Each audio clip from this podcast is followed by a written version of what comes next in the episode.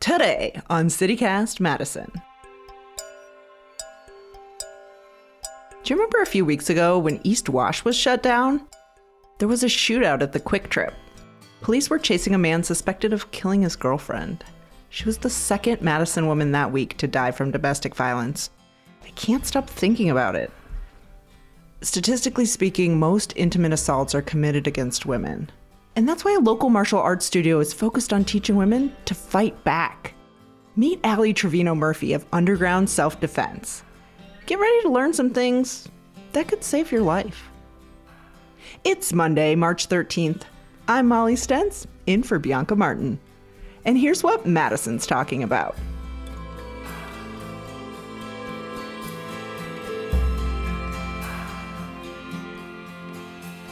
Well, good morning, Ali. Good morning, Molly. Your studio is centered around self defense classes. What do you teach? So, all of our martial arts programs are based in self defense, but there's a separate category of self defense called empowerment self defense, which is what we teach through our public workshops and also through private workshops. And empowerment self defense is a model that combines uh, interpersonal skills like assertiveness, boundary setting, communication, de escalation with physical fighting skills. And then we also have weekly drop in classes, and those programs include Shaolin Kempo Karate, which was actually kind of our home style. And it's definitely a martial art that's focused on self defense rather than competition or sport. And uh, we also teach kickboxing, which is very popular for people who want to just practice the striking element of martial arts and people who really have fun, you know, hitting the bags and getting out their stress and just having a great time. You are literally underground, right? The name of, of your studio is Underground Self Defense, but you are literally under State Street, right? Yep. So we've been on State Street, on the 500 block of State Street since 1989. At this point, I think we're one of the oldest businesses on State Street that's been consistent and we are the red door to the right of Taco Bell. So people either say, I've walked by it a million times, or they say, I've never seen it, even though I've walked by it a million times, because we don't really have a storefront. We're literally, like you said, underground. And so I'm interested in the focus on self defense. Who takes your classes?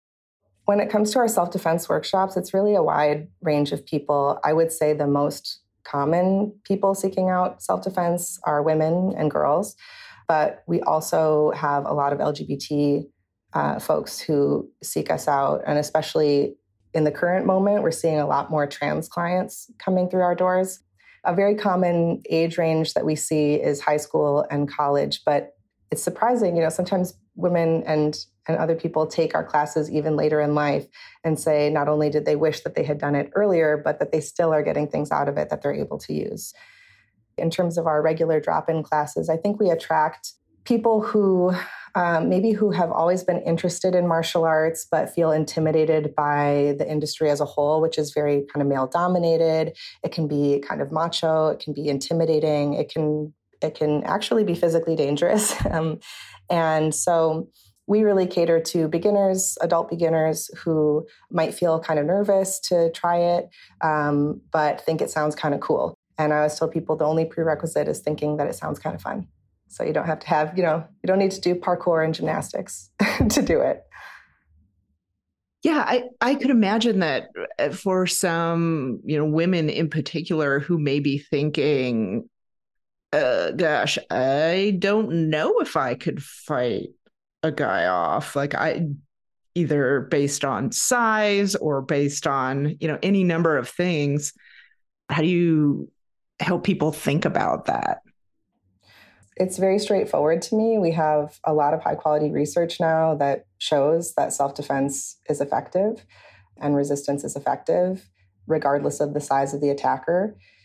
Self defense is defending yourself against crimes of power and control. So the attacker is looking to feel strong and, con- and powerful. They don't want to be embarrassed. They don't want to be hurt. They don't want to be caught or recognized. So any type of resistance that we put up is enough for that person to go find another person who is less likely to resist. That's not to say it works 100% of the time. Nothing works 100% of the time. But I know that it works because people tell us, you know, untrained people tell us, you know, somebody attacked me and I fought them off just on instinct, even when the attacker is bigger and stronger. And what about for women who might feel that it, it, fighting back might increase their risk?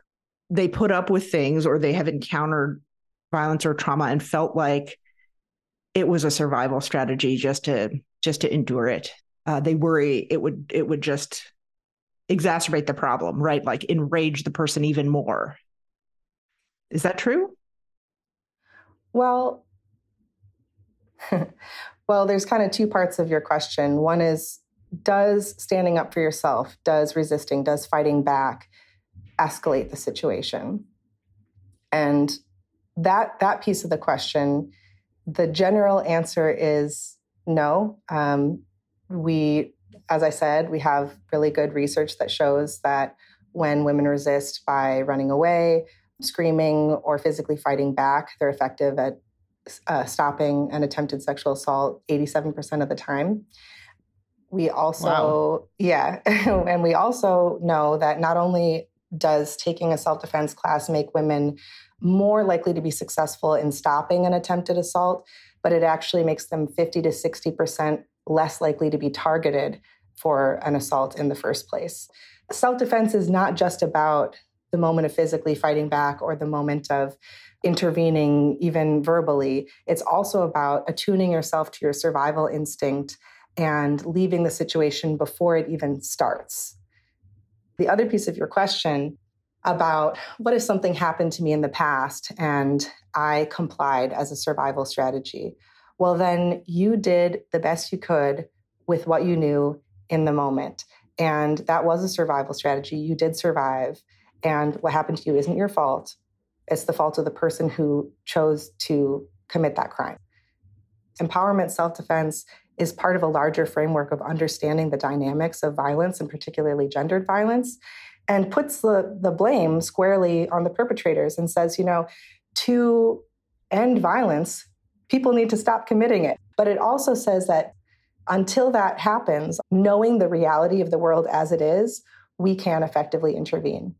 And one other thing that blows my mind is that there's some evidence that actually suggests that when women physically fight back and attackers are injured, that attacker, in many cases, is less likely to commit a future attack.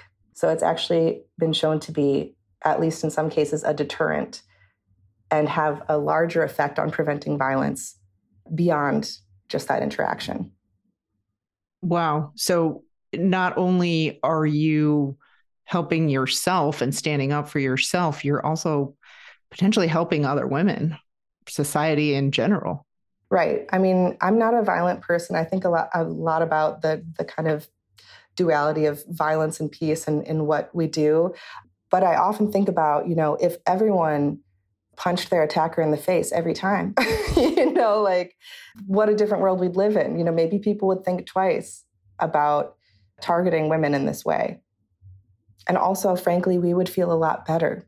You know, a lot of times women are more comfortable, in my experience, with strategies that involve avoiding or ignoring, which can be effective in some cases. But I always say that shouldn't be your only strategy because those strategies don't work well against persistent perpetrators.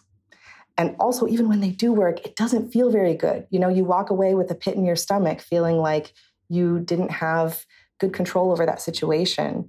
And so, just knowing that you can directly address things is so empowering. And then you can make the choice to avoid if you want. But it's different to do it as a choice versus because you don't know anything else.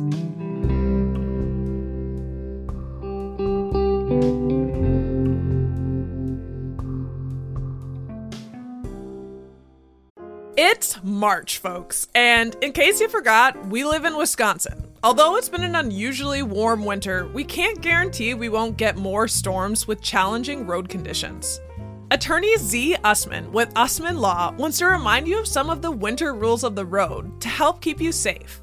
So remember, accelerate and decelerate slowly. Don't follow any car too closely. Avoid using cruise control, steer in the direction of a skid, and don't stop when going up a hill. If you are in an accident, call attorney Z Usman. He's handled hundreds of insurance claims and can ensure you get everything you are owed. There are no upfront costs and no fee unless he is successful. Also, pro tip don't negotiate with the insurance company on your own. Go visit MadisonAccidentLawyer.com to schedule a free call with attorney Usman.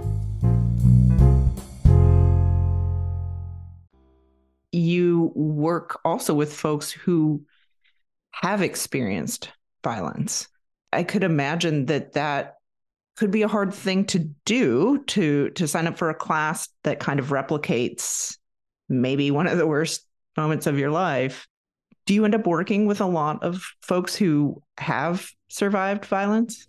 Absolutely. I mean, I I think it's fair to say that we've never taught a class that didn't have some type of a survivor of violence, and especially if you broaden that harassment, you know, catcalling, it's, it's extremely common. And a lot of times, people, especially recently, we've had a lot of people seeking out our classes because they are currently or have recently been stalked, like people who said, I just moved to Madison to escape a stalker. And here I am taking the self defense class. So, yes, it can absolutely be triggering. And we go to a lot of lengths to take care of the people who go through this experience, um, both for the from the side of the instructors and from the side of our trained male practice attackers. They go through special training on um, trauma informed approach and consent. And so basically, some of the things, some of the strategies that we use, for example, is that we foreshadow everything in the class. We let people know what's about to happen. We repeatedly remind them that everything is optional and an invitation, and they can participate either by doing it, by watching it, or not at all. Um, we also have an online course that we pair with our self defense courses. So people sometimes prefer to just do that at home and then they might opt out in person if it's too much. But that way they can kind of control the timeline a little bit in their environment. And then we're just highly attuned to signals in the class. So when we see somebody is not okay, you know, we stop, we take a break, nothing is rushed, and everybody is important to us you mentioned there's different components of the classes there's different classes what would be kind of like a an example of of one thing that somebody would come away with after taking the class.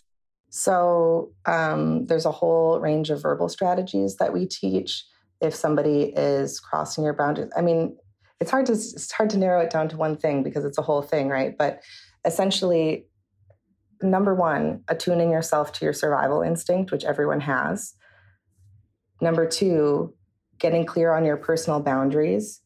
Number three, learning how to define and defend those boundaries through verbal strategies or leaving the situation or physically fighting. And then when it comes to the fighting strategies, the basic thing that you would learn in any of our, even our short like the introductory 90 minute courses, you're going to learn how to use the power of your legs to root yourself to the ground in a strong stance. You're going to learn to use the power of your voice through uh, screaming. You're going to learn to use striking for accuracy and power to vulnerable targets on the opponent's body and those includes things like palm strikes, elbow and knee strikes, stomping, things like that. Very simple things that a beginner can learn in a short time and use immediately. And then in our longer courses, we also teach defenses against different types of grabs. So we do grabs from the front, grabs from the back, grabs on the ground. And we scaffold all of that in our courses so that we start with the least risky things to learn and then we build to the, the more challenging things. So by the time you get to the end, people usually feel more ready. That's really helpful. I feel like I have this vivid picture now of what happens in the classes. You've been doing this for decades, and I could imagine it being really empowering work. And also, there's this part of me that feels like, man, is there a part of you that wishes you didn't have to do this work because of how society is, that people need to defend themselves? Are we making progress as society? Like, have you noticed any change? Does it feel like it's getting better at all? Well, I think some cultural things have really improved. You know, um, when I first started teaching, people didn't typically know the definition of consent. Now they typically do. I think there's a lot more media attention to people in power who commit sexual violence. So I think there's some cultural things that have moved in the right direction. But when we look at the overall statistics about violence against women and gendered violence, there hasn't been a lot of improvement, and the pandemic certainly worsened numbers around domestic violence in particular. Um, and we're also seeing a lot of hate crimes in the current moment. So it's hard to know that those things haven't changed over time. And one of the things that I do feel frustrated about is that self defense, in particular, is one of the only interventions that has been proven to effectively prevent violence. And so while I value all the other prevention and intervention strategies that are out there, and I think we need all of them and they're important, I wish self defense were universally taught from a young age. I learned it from a young age and I had such a different experience than my peers. I mean, a completely, I was living in a different world than they were living in. I think it, it not only serves to help prevent violence, but it just shifts the balance of power.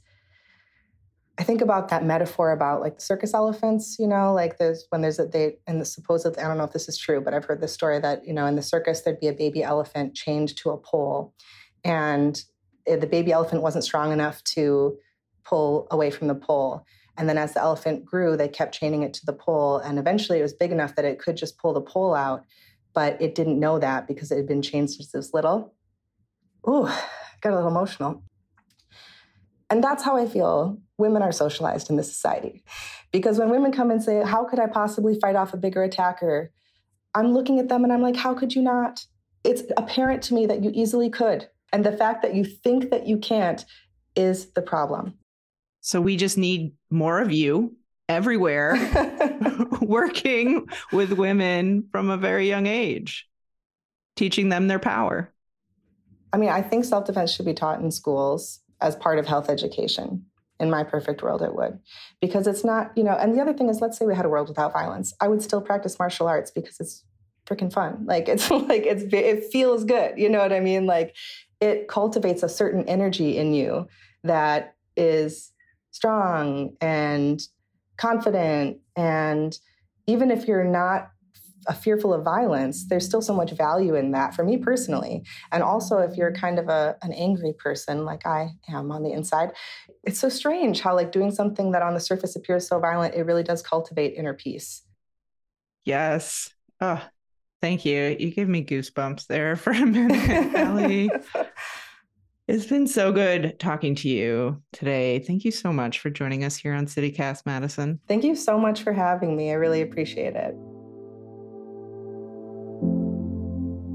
Ali Treviño Murphy is the co owner of Underground Self Defense in Madison. And if you're in trouble, please know that there's help. You can text a hotline any time of day or night and reach trained advocates at DAIS, Domestic Abuse Intervention Services. Here's the number 608 420 4638. We'll put a link in our show notes.